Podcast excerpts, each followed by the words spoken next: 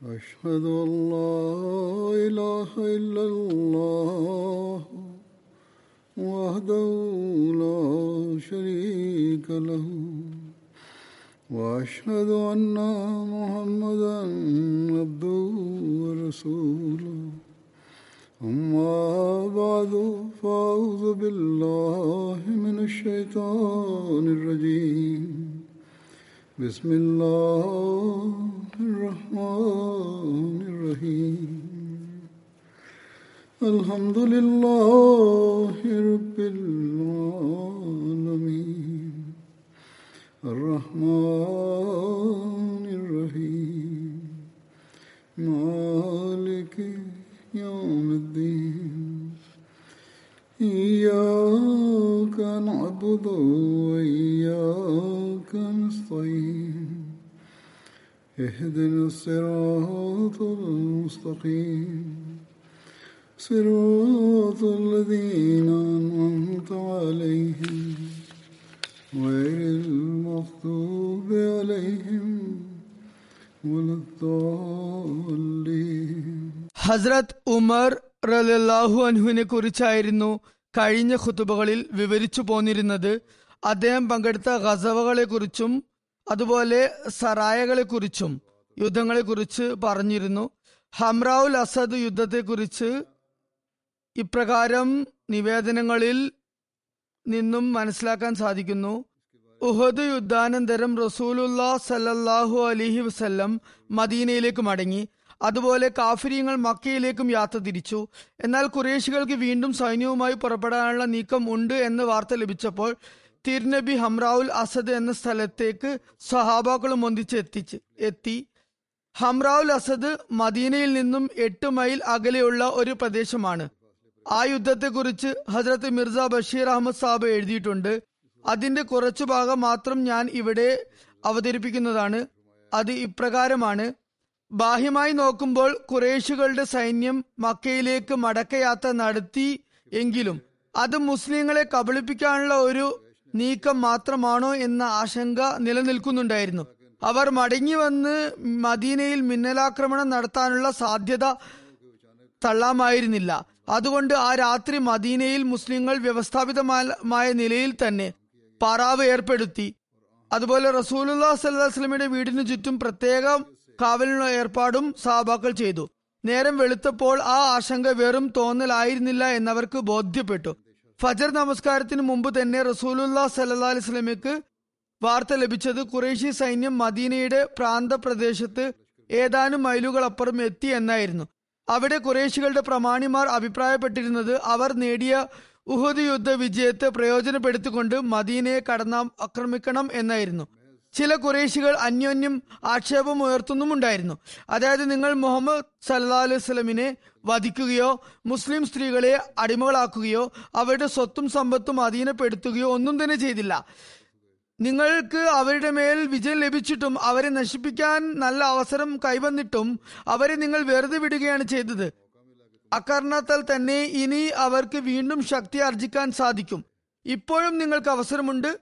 മദീനയിലേക്ക് തിരികെ പോയി കടന്നാക്രമണം നടത്തുക. അങ്ങനെ മുസ്ലിങ്ങളുടെ ഉന്മൂല നാശനം നടത്തുക. എന്നാൽ അവരിൽ ഒരു വിഭാഗം പറഞ്ഞിരുന്നത് സംഭവിച്ചതെല്ലാം നല്ലതിനാണ് എന്ന് കരുതുക. മക്കയിലേക്ക് തന്നെ തിരികെ പോകാം. കാരണം അല്ലെങ്കിൽ ചിലപ്പോൾ ഈ യുദ്ധവിജയം നിമിത്തം ലഭിച്ച കുറച്ച് പേരും പ്രശസ്തിയും കൂടി ഇനി നഷ്ടമായി എന്ന് വരാം. അങ്ങനെ ഈ വിജയം പരാജയമായി കലാശിച്ചെന്നും വരാം. എന്നാൽ ഒടുക്കം ആവേശം പൂണ്ട് സംസാരിച്ച ആദ്യ വിഭാഗക്കാരുടെ അഭിപ്രായത്തിന് അവരുടെ ഇടയിൽ സ്വീകാര്യത ലഭിച്ചു. മദീനയിലേക്ക് തന്നെ പോകാൻ കുറേശികൾ തയ്യാറായി. റസൂലുല്ലാ സലല്ലാഹു അലഹി വസ്ലമിന് ഈ സംഭവങ്ങളെ കുറിച്ച് അറിവ് ലഭിച്ച ഉടൻ തന്നെ തിരുനബി ഒരു വിളംബരം ചെയ്തു. മുസ്ലിങ്ങൾ തയ്യാറായിക്കൊള്ളുക. അതോടൊപ്പം ഇപ്രകാരം മറ്റൊരു കൽപ്പനയും പുറപ്പെടുവിച്ചു. ഉഹുദിൽ പങ്കെടുത്തവരല്ലാത്ത ആരും തന്നെ ഈ യുദ്ധത്തിന് പുറപ്പെടേണ്ടതില്ല. ഒരിടത്ത് ഇപ്രകാരവും നിവേദനം ചെയ്യപ്പെട്ടിരിക്കുന്നു. റസൂലുല്ലാ സലല്ലാഹു അലൈഹി വസ്ലമേക്ക് കുറേശികളുടെ ഈ കൂടിയാലോചനയെ കുറിച്ച് വിവരം ലഭിച്ചപ്പോൾ തിരുനബി ഹസ്രത്ത് അബൂബക്കറിനെയും ഹസ്രത്ത് ഉമറിനെയും വിളിപ്പിച്ചു. എന്നിട്ട് അവരെ കാര്യം അറിയിച്ചു. രണ്ടുപേരും അഭിപ്രായപ്പെട്ടത് ശത്രുക്കളെ പിന്തുടർന്നു പോകണമെന്നായിരുന്നു. അങ്ങനെ ഉഹദ് പോരാളികൾ അവരിൽ അധിക പേർക്കും ക്ഷതമേറ്റിരുന്നു. അവർ മുറിവ് കെട്ടിക്കൊണ്ട് തങ്ങളുടെ യജമാനന്റെ കൂടെ യാത്ര പുറപ്പെട്ടു. ഇങ്ങനെ രേഖപ്പെട്ടിരിക്കുന്നു വിജയശ്രീ ലാളിതരായ സൈന്യം ശത്രുക്കളെ പിന്തുടരാൻ പുറപ്പെടുന്ന പോലെ മുസ്ലിങ്ങൾ ആ സമയത്ത് വളരെ ഉല്ലാസത്തോടും ആവേശത്തോടുമായിരുന്നു പുറപ്പെട്ടിരുന്നത്. എട്ട് മൈലുകൾ താണ്ടി റസൂലുല്ലാ സലല്ലാഹു അലഹി വസ്ല്ലം ഹംറാവുൽ അസദിൽ എത്തിച്ചേർന്നു. സമയം സന്ധ്യ ആയിരുന്നു. അതുകൊണ്ട് തന്നെ തിരുനബി അവിടെ തമ്പടിക്കാൻ കൽപ്പന നൽകി. അതുപോലെ ആ മൈതാനത്ത് പല ഭാഗങ്ങളിലും വിളക്കു കത്തിക്കാനും കൽപ്പന പുറപ്പെടുവിച്ചു. അങ്ങനെ നോക്കിക്കൊണ്ടിരിക്കെ തന്നെ പെട്ടെന്ന് തന്നെ ഹംറാവുൽ അസദിന്റെ മൈതാനത്ത് മുസ്ലിങ്ങൾ അഞ്ഞൂറ് സ്ഥലത്ത് തീ കൊളുത്തി പ്രകാശം പരത്തുകയുണ്ടായി. വളരെ ദൂരത്ത് നിന്നും നോക്കുന്ന ശത്രുക്കൾക്ക് ആ ദൃശ്യം സംഭ്രമജനകമായിരുന്നു. ആ സമയത്താണെന്ന് തോന്നുന്നു ഖുസാ ഗോത്രജനായ ഒരു മുഷ്രിഖ് പ്രമാണി മാബദ് എന്ന നാമധാരി റസൂലുല്ല സലല്ലാഹു അലൈഹി വസ്ലമയുടെ സവിധത്തിൽ ഹാജരായി. അയാൾ തിരുനബിയോട് ഊഹുദിന്റെ പോരാളികളെ ഊഹത്തിൽ വധിക്കപ്പെട്ട പോരാളികളെ കുറിച്ച് അനുശോചനം അറിയിച്ചു. എന്നിട്ട് അയാൾ അവിടെ നിന്നും തിരിച്ചുപോയി. രണ്ടാമത്തെ ദിവസം അയാൾ റൌഹ എന്ന സ്ഥലത്തെത്തിയപ്പോൾ അവിടെ കുറേശി സൈന്യം തമ്പടിച്ചതായി അയാൾ കാണുകയുണ്ടായി. അവർ മദീനയിലേക്ക് പുറപ്പെടാനുള്ള തയ്യാറെടുപ്പിലായിരുന്നു. മാബദ് വേഗം തന്നെ അബൂ സുഫിയാന്റെ അടുത്ത് ചെന്ന് ചോദിച്ചു നിങ്ങൾ എന്തിനുള്ള പുറപ്പാടാണ്? അള്ളാഹു ആണ് ഞാനിപ്പോൾ മുഹമ്മദ് സല്ലല്ലാഹു അലൈഹി വസ്ലമിയുടെ സൈന്യത്തെ ഹംറാവുൽ അസദിൽ കണ്ടിട്ടാണ് വരുന്നത്. അത്രയും ഭയമുളവാക്കുന്ന സൈന്യത്തെ ഞാൻ മുമ്പ് ഒരിക്കലും തന്നെ കണ്ടിട്ടില്ല. ഉഹുദിലെ പരാജയം കാരണമുണ്ടായ അവഹേളനത്താൽ അവർ വളരെയധികം പ്രകോപിതരാണ്. നിങ്ങളെ കാണുന്ന മാത്രയിൽ തന്നെ അവർ ഭസ്മമാക്കുന്നതാണ്. അബു സുഫിയാനും കൂട്ടരും മാബത്തിന്റെ വാക്കുകളാൽ വളരെയധികം പ്രഭാവിതരായി അവർ മദീനയിലേക്ക് പോകാനുള്ള ഉദ്യമത്തെ പാടെ ഉപേക്ഷിച്ചുകൊണ്ട് പെട്ടെന്ന് തന്നെ മക്കയിലേക്ക് മടങ്ങിപ്പോയി. റസൂലുല്ലാ സല്ലാഹു അലൈഹി വസ്ലം കുറേശി സൈന്യം വിരണ്ടോടിയതായി അറിഞ്ഞപ്പോൾ അള്ളാഹുവിന് നന്ദി പറഞ്ഞു. എന്നിട്ട് പറഞ്ഞു കാഫിരിങ്ങളുടെ നെഞ്ചകങ്ങളിൽ ആധിപത്യം ചെലുത്തിയത് ദൈവം തന്നെ ഉളവാക്കിയ ഭയമാണ്. അതിനുശേഷം തിരുനബി സല്ലാസ്ലം ഹംറാവുൽ അസദിൽ രണ്ടു മൂന്ന് ദിവസം കൂടി തങ്ങുകയുണ്ടായി. ബനു മുസ്തലിഖ് യുദ്ധം ഹിജ്ര വർഷം അഞ്ച് ഷാബാൻ മാസത്തിലാണ് അരങ്ങേറിയത്. ഇതിനെ മുറൈസി യുദ്ധം എന്നും പറയാറുണ്ട്. ഇതേക്കുറിച്ച് വിവരിച്ചുകൊണ്ട് ഹസരത് മിർസ ബഷീർ അഹമ്മദ് സാബ് ഇപ്രകാരം എഴുതിയിരിക്കുന്നു. കുറേശികളുടെ എതിർപ്പ് ദിനം പ്രതി കൂടുതൽ അപകടകരമായി മാറിക്കൊണ്ടിരിക്കുകയായിരുന്നു. അവർ തങ്ങളുടെ കുതന്ത്രങ്ങളാൽ അറേബ്യയിലെ ഒരുപാട് ഗോത്രങ്ങളെ ഇസ്ലാമിനും ഇസ്ലാമിന്റെ വന്ധ്യസ്ഥാപകനുമെതിരെ ഇളക്കി വിടുകയായിരുന്നു ആ ശത്രുത മുസ്ലിങ്ങൾക്ക് ഒരു പുതിയ അപകട സന്ധിയും സൃഷ്ടിക്കുകയുണ്ടായി. അതുവരെ മുസ്ലിങ്ങളുമായി നല്ല ബന്ധം വച്ചു പുലർത്തിയിരുന്ന ഹിജാസിലെ ഗോത്രങ്ങൾ കുറേശികളുടെ കുത്തിത്തിരിപ്പ് കാരണമായി മുസ്ലിങ്ങൾക്കെതിരെ തിരിയാൻ തുടങ്ങി. ഇക്കാര്യത്തിൽ മുൻപന്തിയിലുണ്ടായത് ബനു കുസ ഗോത്രമായിരുന്നു. അതിന്റെ ഒരു ശാഖയായ ബനു മുസ്തലിക്ക് മദീനയെ ആക്രമിക്കാനുള്ള തയ്യാറെടുപ്പ് തുടങ്ങുകയും ചെയ്തു. അവരുടെ പ്രമാണിയായിരുന്ന ഹാരിസ് ബിൻ അബി സറാർ ആ പ്രദേശത്തുള്ള ഗോത്രങ്ങളെയൊക്കെ പോയി കാണുകയും മറ്റു ചില ഗോത്രങ്ങളെയും തങ്ങളോടൊപ്പം ചേർക്കുകയും ചേർക്കുകയുമുണ്ടായി റസൂലുല്ലാ സല്ലാസ്ലമിന് ഇക്കാര്യങ്ങളെ കുറിച്ച് അറിയാനിട വന്നപ്പോൾ കൂടുതൽ വിവരങ്ങൾ അറിഞ്ഞ് വേണ്ട ജാഗ്രത പാലിക്കാനായി ബുറൈദ ബിൻ ഹസീബ് എന്ന ഒരു സഹാബിയെ ബനു മുസ്തലിഖിന്റെ അടുത്തേക്ക് തിരുനബി അയച്ചു. കൂടാതെ എത്രയും പെട്ടെന്ന് വസ്തുതകൾ അറിഞ്ഞ് തിരികെ വന്ന് വിവരം തരണമെന്ന് അദ്ദേഹത്തെ തിരുനബി ഷട്ടം കിട്ടുകയുമുണ്ടായി. ബുറൈദ അവിടെ പോയപ്പോൾ ഒരു വലിയ ആൾക്കൂട്ടത്തെ തന്നെ കണ്ടു. വളരെ ആരവങ്ങളോടെ തന്നെ അവിടെ മദീനയിൽ ആക്രമണം നടത്താനുള്ള തയ്യാറെടുപ്പുകൾ തകൃതിയായി നടക്കുന്നുണ്ടായിരുന്നു. അദ്ദേഹം വേഗം തന്നെ തിരികെ വന്ന് തിരുനബി സലല്ലാഹു അലൈഹി വസ്ലമിന് വിവരം നൽകി. റസൂല്ലാ സലല്ലാഹു അലൈഹി വസ്ലം പതിവ് പോലെ മുസ്ലിങ്ങളോട് ചെറുത്തുനിൽപ്പിനായി ബനു മുസ്തലിഖിലേക്ക് അംഗപ്പുറപ്പാട് നടത്താനായി ആഹ്വാനം ചെയ്തു. ഒരുപാട് സ്വഹാബക്കൾ തിരുനബിയോടൊപ്പം പോകാൻ തയ്യാറായി. മുമ്പ് ഒരിക്കലും ഇല്ലാത്ത വണ്ണം മുനാഫിക്കങ്ങളുടെ ഒരു വലിയ കൂട്ടവും തിരുനബിയോടൊപ്പം യാത്രയ്ക്ക് വേണ്ടി ഒരുങ്ങി. റസൂലുല്ലാ സലല്ലാഹു അലൈഹി വസ്ലമിന്റെ അഭാവത്തിൽ അബു ദർ ഗഫാരിയെ അതുപോലെ ചില നിവേദനങ്ങളിൽ സെയ്ദ് ബിൻ ഹാരിസ എന്നും വന്നിട്ടുണ്ട്. മദീനയിലെ അമീറായി തിരുനബി സല്ലാഹു അലൈഹി വസ്ലം നിശ്ചയിച്ചു. അങ്ങനെ ദൈവനാമം ഉച്ചരിച്ചുകൊണ്ട് ഹിജ്ര വർഷം അഞ്ച് ഷാബാൻ മാസത്തിൽ ബന്ദീനയിൽ നിന്നും മുസ്ലിങ്ങൾ പുറപ്പെട്ടു. മുസ്ലിം സൈന്യത്തോടൊപ്പം വെറും മുപ്പത് കുതിരകൾ മാത്രമായിരുന്നു ഉണ്ടായിരുന്നത്. ഒട്ടകങ്ങൾ താരതമ്യേന കൂടുതലായിരുന്നു. ആ കുതിരകളിലും ഒട്ടകങ്ങളിലുമായി മുസ്ലിങ്ങൾ ഒത്തൊരുമിച്ച് ഊഴപ്രകാരം സവാരി ചെയ്തുകൊണ്ട് യാത്രയായി. യാത്രാ മധ്യേ മുസ്ലിങ്ങൾക്ക് കാഫര്യങ്ങളുടെ ഒരു ചാരനെ കിട്ടി. അയാളെ അവർ റസൂലുല്ലാ സലഹ്ലമിയുടെ സമക്ഷം കൊണ്ടുവന്നു. തിരുനബി ആദ്യം അയാൾ ചാരനാണ് എന്ന കാര്യം സ്ഥിരീകരിച്ചു. ശേഷം കാഫിരിങ്ങളെ കുറിച്ച് അതുപോലെ അവരുടെ പരിപാടികളെ കുറിച്ചുമൊക്കെ അയാളിൽ നിന്നും കാര്യങ്ങൾ അറിയാൻ ശ്രമിച്ചു. എന്നാൽ അയാൾ അതിനൊന്നും തന്നെ കൂട്ടാക്കിയില്ല. അയാളുടെ നിലപാടും വളരെ സംശയാസ്പദമായിരുന്നു. അതുകൊണ്ട് അന്ന് നിലവിലുണ്ടായിരുന്ന യുദ്ധ നിയമപ്രകാരം ഹസ്രത് ഉമർ അയാളെ വധിക്കുകയുണ്ടായി. ശേഷം ഇസ്ലാമിക സൈന്യം യാത്ര തുടർന്നു. ബനു മുസ്തലിക്കിന് മുസ്ലിങ്ങൾ സർവസന്നാഹങ്ങളോടെ എത്തിയതായി അറിയാനിടയായി. അതുപോലെ തങ്ങളുടെ ചാരൻ വധിക്കപ്പെട്ടതായും അവർക്ക് വിവരം ലഭിച്ചു. അപ്പോൾ അവർ വളരെ ഭയചകിതരായി. അവരുടെ ഉദ്ദേശം തക്കം പാർത്തിരുന്ന മദീനയിൽ മിന്നലാക്രമണം നടത്തുക എന്നതായിരുന്നു. എന്നാൽ റസൂലുല്ലാ സലല്ലാഹു അലൈഹി വസ്ലമയുടെ ബുദ്ധി കൂർമ്മത കാരണം അവർക്ക് തിരിച്ചടി ലഭിച്ചു. അവർ വളരെയധികം പരിഭ്രാന്തരായി. ദൈവനിശ്ചയത്താൽ അവരോടൊപ്പം ചേർന്ന ചില ഗോത്രക്കാർ എത്ര കണ്ട് വിഭ്രാന്തിയിൽ അകപ്പെട്ടു എന്നാൽ പെട്ടെന്ന് തന്നെ ബനു മുസ്തലിക്കിനെ അവിടെ വിട്ടുകൊണ്ട് അവർ തങ്ങളുടെ വീടുകളിലേക്ക് മടങ്ങിപ്പോകുകയുണ്ടായി. എന്നാൽ ബനു മുസ്തലിക്കിനെ കുറേശികൾ ഇസ്ലാമിനെതിരെ വളരെയധികം പ്രകോപിതരാക്കിയിരുന്നു. അക്കാരണത്താൽ അവർ യുദ്ധം നിർത്തിവെക്കാൻ ഒരുക്കമായിരുന്നില്ല. അവർ ഇസ്ലാമിക സൈന്യത്തെ നേരിടാനായി സകല തയ്യാറെടുപ്പുകളും നടത്തി. സുസജ്ജരായി നിൽക്കുകയായിരുന്നു. ബനു മുസ്തലിക്ക് താമസിച്ചിരുന്ന സ്ഥലത്തിനടുത്തുള്ള മുറൈസി എന്ന പ്രദേശത്ത് റസൂലുല്ലാ സലല്ലാഹു അലിഹി വസ്ലം എത്തി.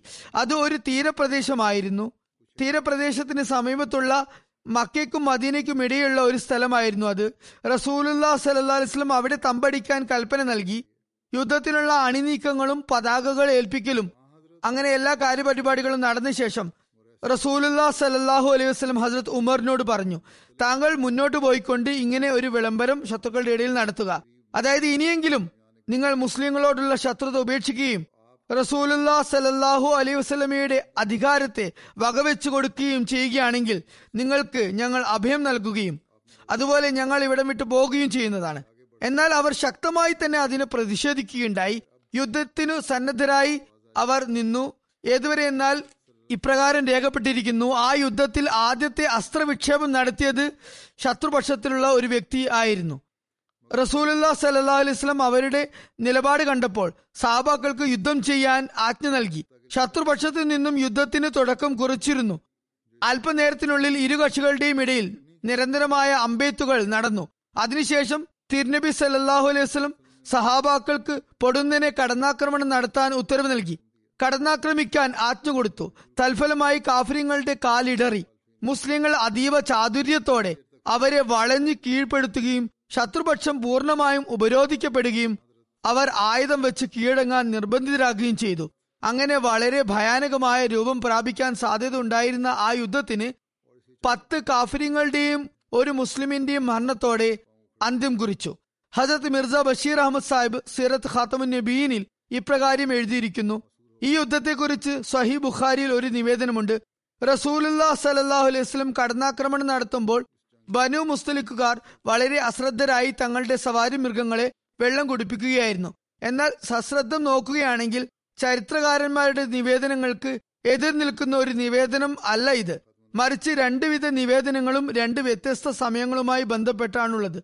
സംഭവം ഇതാണ്. ഇസ്ലാമിക സൈന്യം ബനു മുസ്തലിഖിന് വളരെ സമീപത്തെത്തിയപ്പോൾ അവർക്ക് ഇസ്ലാമിക സൈന്യം തങ്ങളുടെ അത്ര കണ്ട് അടുത്തെത്തി എന്ന വിവരം ലഭിച്ചിട്ടുണ്ടായിരുന്നില്ല. ഇസ്ലാമിക സൈന്യം തങ്ങളെ തേടി പുറപ്പെട്ടതായി മാത്രമേ അവർക്ക് വിവരമുണ്ടായിരുന്നുള്ളൂ. ആ സമയത്ത് അവർ വളരെ സമാധാനത്തോടെ യാതൊരു ക്രമീകരണങ്ങളും കൂടാതെ നിലകൊള്ളുകയായിരുന്നു. ഈ അവസ്ഥയെക്കുറിച്ചാണ് ബുഖാരിയിൽ പറഞ്ഞിട്ടുള്ളത്. എന്നാൽ അവർക്ക് മുസ്ലിങ്ങൾ വന്നണഞ്ഞെന്ന വിവരം ലഭിച്ചതും അവർ മുമ്പേ നിശ്ചയിച്ചുറച്ച സ്ഥിരമായ തയ്യാറെടുപ്പ് അനുസരിച്ച് അണിനിരക്കുകയും യുദ്ധത്തിന് ഒരുങ്ങി നിൽക്കുകയും ചെയ്തു. ഈ ഒരു അവസ്ഥയെക്കുറിച്ചാണ് ചരിത്രകാരന്മാർ പരാമർശിച്ചിട്ടുള്ളത്. അതുപോലെ ഈ അഭിപ്രായ വ്യത്യാസങ്ങളെ ഇതേ നിലക്കാണ് അല്ലാമ ഇബിൻ ഹജറും മറ്റു ചില ഗവേഷകരും വ്യാഖ്യാനിച്ചിട്ടുള്ളത്. അതുതന്നെയാണ് ശരിയായി തോന്നുന്നതും. ബനു മുസ്തലിഖ് യുദ്ധത്തിന് ശേഷം മടക്കയാത്രയിൽ ഒരു സംഭവം നടക്കുകയുണ്ടായി. സഹി മുസ്ലിമിൽ അതേക്കുറിച്ച് നിവേദനമുണ്ട്. ഹജരത്ത് ജാബിർ ബിൻ അബ്ദുള്ള നിവേദനം ചെയ്യുന്നു ഞങ്ങൾ റസൂലുല്ലാ സലല്ലാഹു അലൈ വസ്ലമയോടൊപ്പം ഒരു യുദ്ധത്തിലായിരുന്നു. ബനു മുസ്തലിഖ് യുദ്ധത്തെക്കുറിച്ചാണ് ഇവിടെ പരാമർശം. അപ്പോൾ മുഹാജിരിങ്ങളിലെ ഒരാൾ അൻസാറുകളിൽപ്പെട്ട ഒരാളുടെ മുതുകത്ത് തല്ലി. ആ അൻസാരി അല്ലയോ അൻസാറുകളെ എന്നും അതുപോലെ ആ മുഹാജിർ അല്ലയോ മുഹാജിരിങ്ങളെ എന്നും ഉറക്കെ വിളിച്ചു പറഞ്ഞു. അതായത് ആ അൻസാരി തന്നെ സഹായിക്കാനായി തന്റെ ആളുകളെയും ആ മുഹാജിർ തന്റെ സഹായത്തിനായി സ്വന്തം ആളുകളെയും വിളിച്ചതായിരുന്നു. ഇക്കാര്യം റസൂലുള്ള സല്ലല്ലാഹു അലൈഹി സ്വലമിന് അറിയാനിടയായി. അപ്പോൾ തിരുനബി ആരാഞ്ഞു? ജാഹിലിയത്തിലുള്ള പോലുള്ള ശബ്ദങ്ങൾ എവിടെ നിന്നാണ് വരുന്നത്? തിരുനബി അവരുടെ ബഹളം കേട്ടപ്പോൾ അങ്ങനെ ചോദിച്ചു. അപ്പോൾ അവർ പറഞ്ഞു മുഹാജിരിങ്ങളിൽപ്പെട്ട ഒരാൾ ഒരു അൻസാരിയായ വ്യക്തിയുടെ മുതുകത്ത് മർദ്ദിച്ചിരിക്കുന്നു. അത് കേട്ട് റസൂലുല്ലാ സലല്ലാഹു അലൈഹി വസല്ലം പറഞ്ഞു അതെല്ലാം വിട്ടുകളയുക. ഇത് ചീത്ത കാര്യമാണ്. ഇങ്ങനെ അനാവശ്യമായ കാര്യങ്ങൾ പറയാതിരിക്കുക. നിസ്സാര കാര്യങ്ങൾക്ക് നിങ്ങൾ വഴക്കും വക്കാണവും വെക്കാതിരിക്കുക അക്കാര്യം അവരോടൊപ്പം ഉണ്ടായിരുന്ന അബ്ദുള്ള ബിൻ ഉബൈ കേട്ടു. അയാൾ അപ്പോൾ തന്നെ പറഞ്ഞു മുഹാജിരിങ്ങൾ ഇങ്ങനെ ചെയ്തിരിക്കുന്നത് നല്ലതിനല്ല. ഒരിക്കൽ തല്ലിയതായാലും അല്ലെങ്കിൽ രണ്ടു തവണ കല്ലെറിഞ്ഞതായാലും സംഗതി നിസ്സാരമാക്കാൻ സാധിക്കുകയില്ല. അള്ളാഹു ആണ്. ഞങ്ങൾ മദീനയിൽ എത്തിയാൽ അവിടെ ഒരു ആദരണീയനായ വ്യക്തി നൗസുബില്ല ഒരു നിന്ദിനായ വ്യക്തിയെ മദീനയിൽ നിന്നും തീർച്ചയായും പുറത്താക്കുന്നതാണ്. നബിയെ നിന്ദിച്ചത് കേട്ടപ്പോൾ ഹസരത്ത് ഉമർ അള്ളാഹുൻഹു റസൂലുല്ലാ സലല്ലാഹു അലൈഹി വസ്ലമിനോട് പറഞ്ഞു ഈ മുനാഫിക്കിന്റെ തല കൊയ്യാൻ അങ്ങ് എനിക്ക് അനുമതി തന്നാലും. അപ്പോൾ റസൂലുല്ലാ സലല്ലാഹു അലൈഹി വസ്ലം പറഞ്ഞു വിട്ടുകളയുക. മുഹമ്മദ് സലല്ലാഹു അലൈഹി വസ്ലം തന്റെ കൂടെയുള്ളവരെ തന്നെ വധിക്കുന്നെന്ന് ജനം പറയാൻ അങ്ങനെ ഇടവരുത്തരുത്. ആ സംഭവത്തെ സീറത്ത് ഖാത്തമുൻ നബീനിൽ ഇപ്രകാരം വിവരിച്ചിട്ടുണ്ട് ആ ഭാഗം ഞാൻ ഇപ്പോൾ വിടുകയാണ്.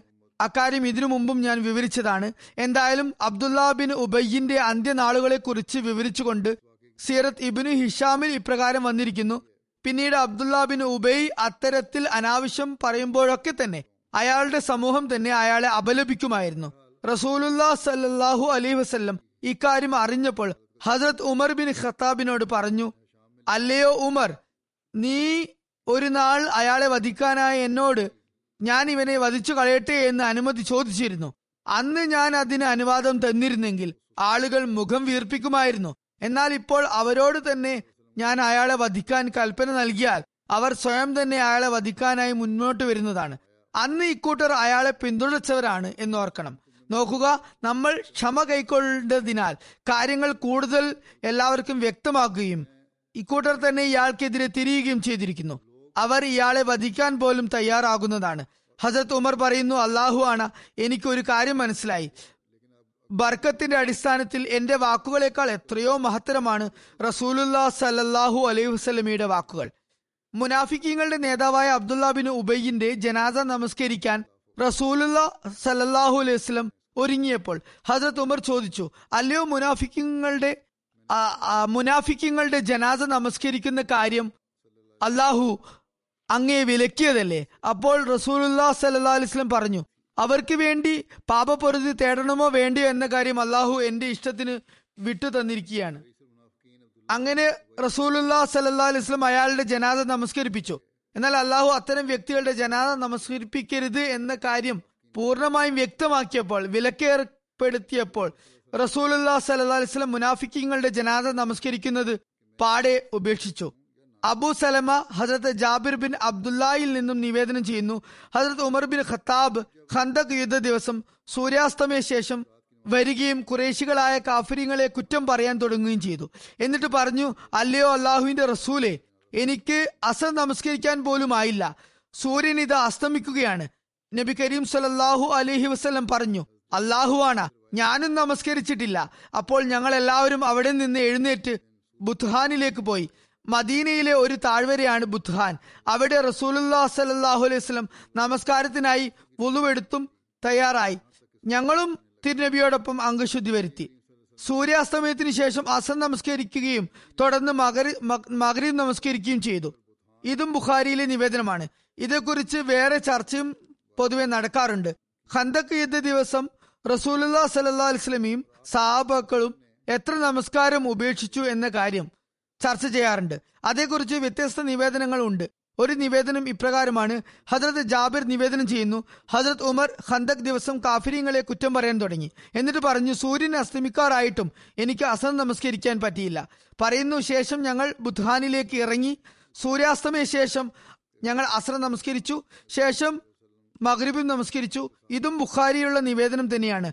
ആദ്യ നിവേദനത്തിൽ അവർ റസൂലുല്ലാ സലല്ലാഹു അലൈ വസ്ലമിയോടൊപ്പം നമസ്കരിച്ചെന്നു വന്നിട്ടുണ്ട്. ഹജരത് അലി റലാഹുനു നിവേദനം ചെയ്യുന്നു.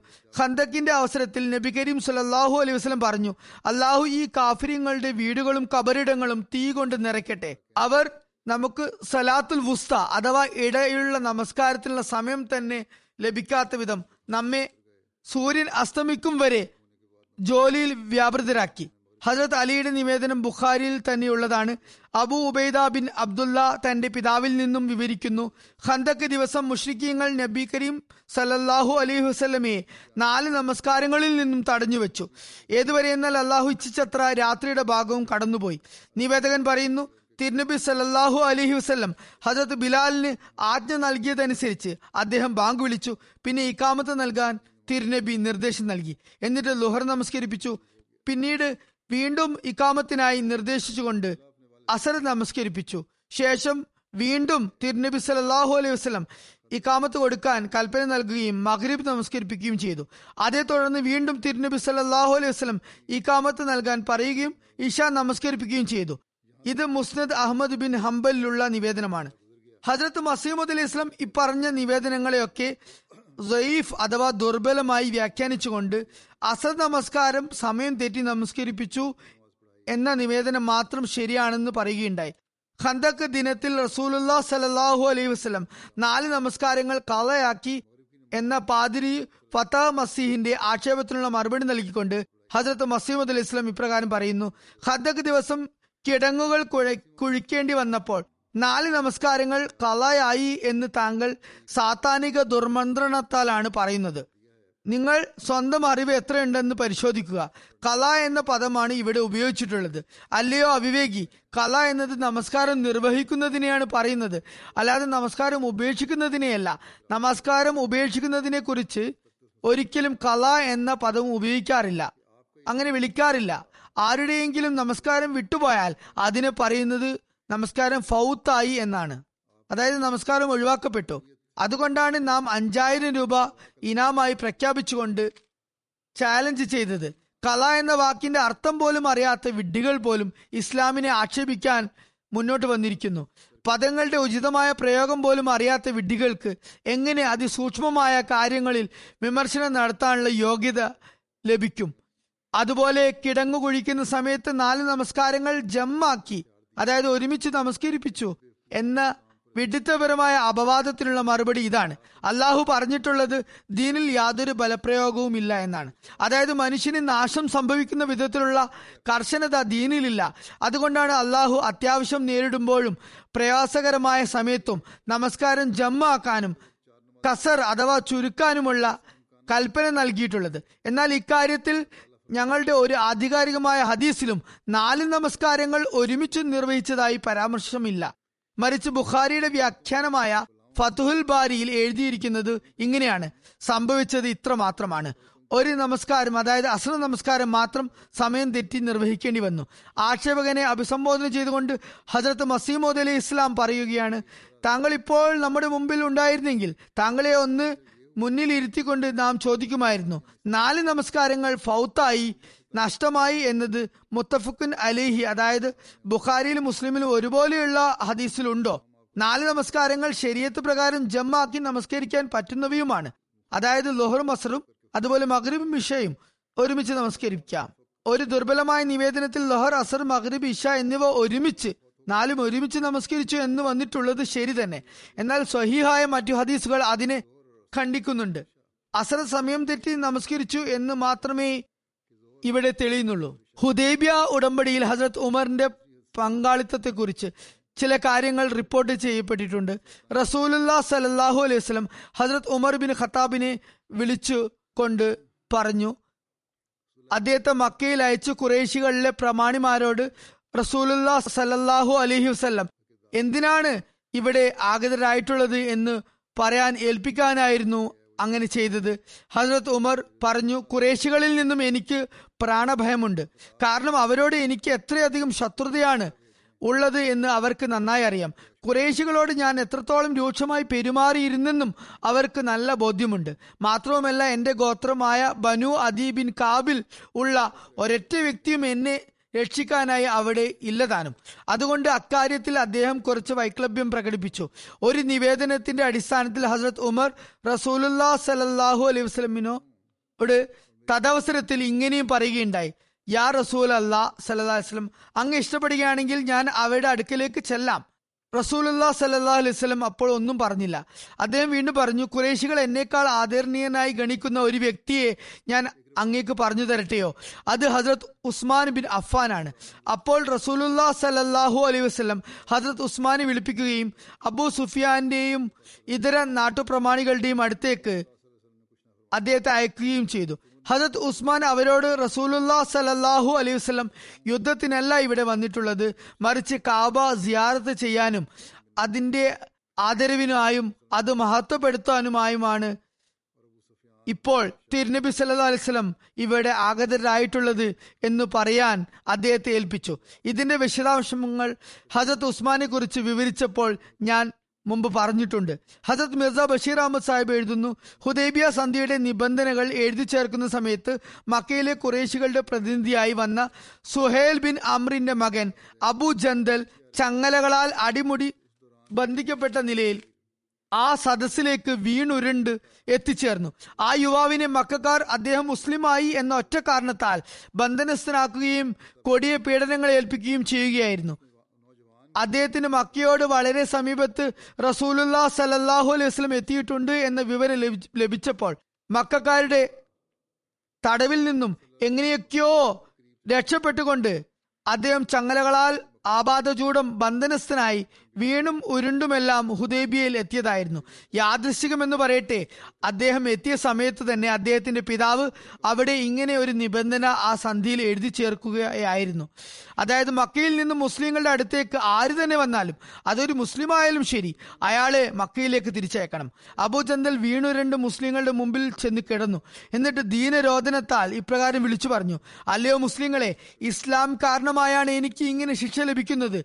എന്നെ അള്ളാഹുവിനെ ഓർത്ത് ഒന്ന് രക്ഷിച്ചാലും മുസ്ലിങ്ങൾ ആ കാഴ്ച കണ്ട് നന്നെ വിഷമിച്ചു. എന്നാൽ സുഹേലും തന്റെ വാശി വിട്ടില്ല. അയാൾ റസൂലുല്ലാ സലല്ലാഹു അലൈഹി വസ്ലമിനോട് പറഞ്ഞു ഈ ഉടമ്പടി പ്രകാരം ഞാൻ ആദ്യമായി താങ്കളോട് ആവശ്യപ്പെടുന്ന കാര്യം അബൂ ജന്തലിനെ എനിക്ക് വിട്ടുതരണമെന്നാണ്. റസൂലുല്ലാ സലല്ലാഹു അലൈഹി വസ്ലം പറഞ്ഞു ഈ ഉടമ്പടി ഇനിയും പൂർത്തിയായിട്ടില്ല. സംസാരം നടക്കുന്നില്ലേ ഉള്ളൂ.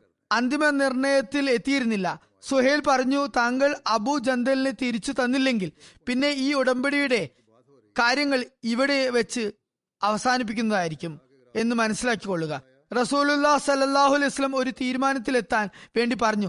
പിണങ്ങി നിൽക്കാതെ ഔദാര്യപൂർവം സൽപരിമാറ്റം എന്ന നിലയിൽ ഞങ്ങൾക്ക് നിങ്ങൾ അബൂജന്തലിനെ വിട്ടുതരിക. സുഹേൽ പറഞ്ഞു ഇല്ല അതൊരിക്കലും സംഭവിക്കുകയില്ല. റസൂലുല്ലാ സലല്ലാഹു അലൈഹി വസ്ലം പറഞ്ഞു സുഹേൽ നീ വാശി പിടിക്കരുത്. ഞാൻ പറയുന്നത് നീ അനുസരിക്കുക. സുഹേൽ പറഞ്ഞു ഇക്കാര്യം ഞാൻ ഒരിക്കലും അംഗീകരിക്കുകയില്ല. അപ്പോൾ അബൂചന്ദൽ വീണ്ടും ഉറക്കി ഇങ്ങനെ പറയാൻ തുടങ്ങി. അല്ലയോ മുസ്ലിങ്ങളെ നിങ്ങളുടെ ഒരു മുസ്ലിം സഹോദരനെ ഇவ்விധം കൊടിയ യാതനകൾ പേറാനായി മുഷിക്കീങ്ങളുടെ അടുത്തേക്ക് നിങ്ങൾ അയക്കുകയാണോ? ഇക്കാര്യം വളരെ വിചിത്രമായിരിക്കുന്നു. ആ സമയത്ത് അബൂജന്തൽ റസൂലുല്ലാ സലല്ലാഹു അലൈഹി വസ്ലമിനോടല്ല അപ്പീൽ ചെയ്തത്. മറിച്ച് പൊതു മുസ്ലിങ്ങളോടാണ് ദയാപേക്ഷ നടത്തിയത്. അദ്ദേഹത്തിന് ചിലപ്പോൾ റസൂലുല്ലാ സലല്ലാഹു അലൈഹി വസ്ലമിന് എത്ര കണ്ട് മനോവിഷമം ഉണ്ടായാലും ശരി.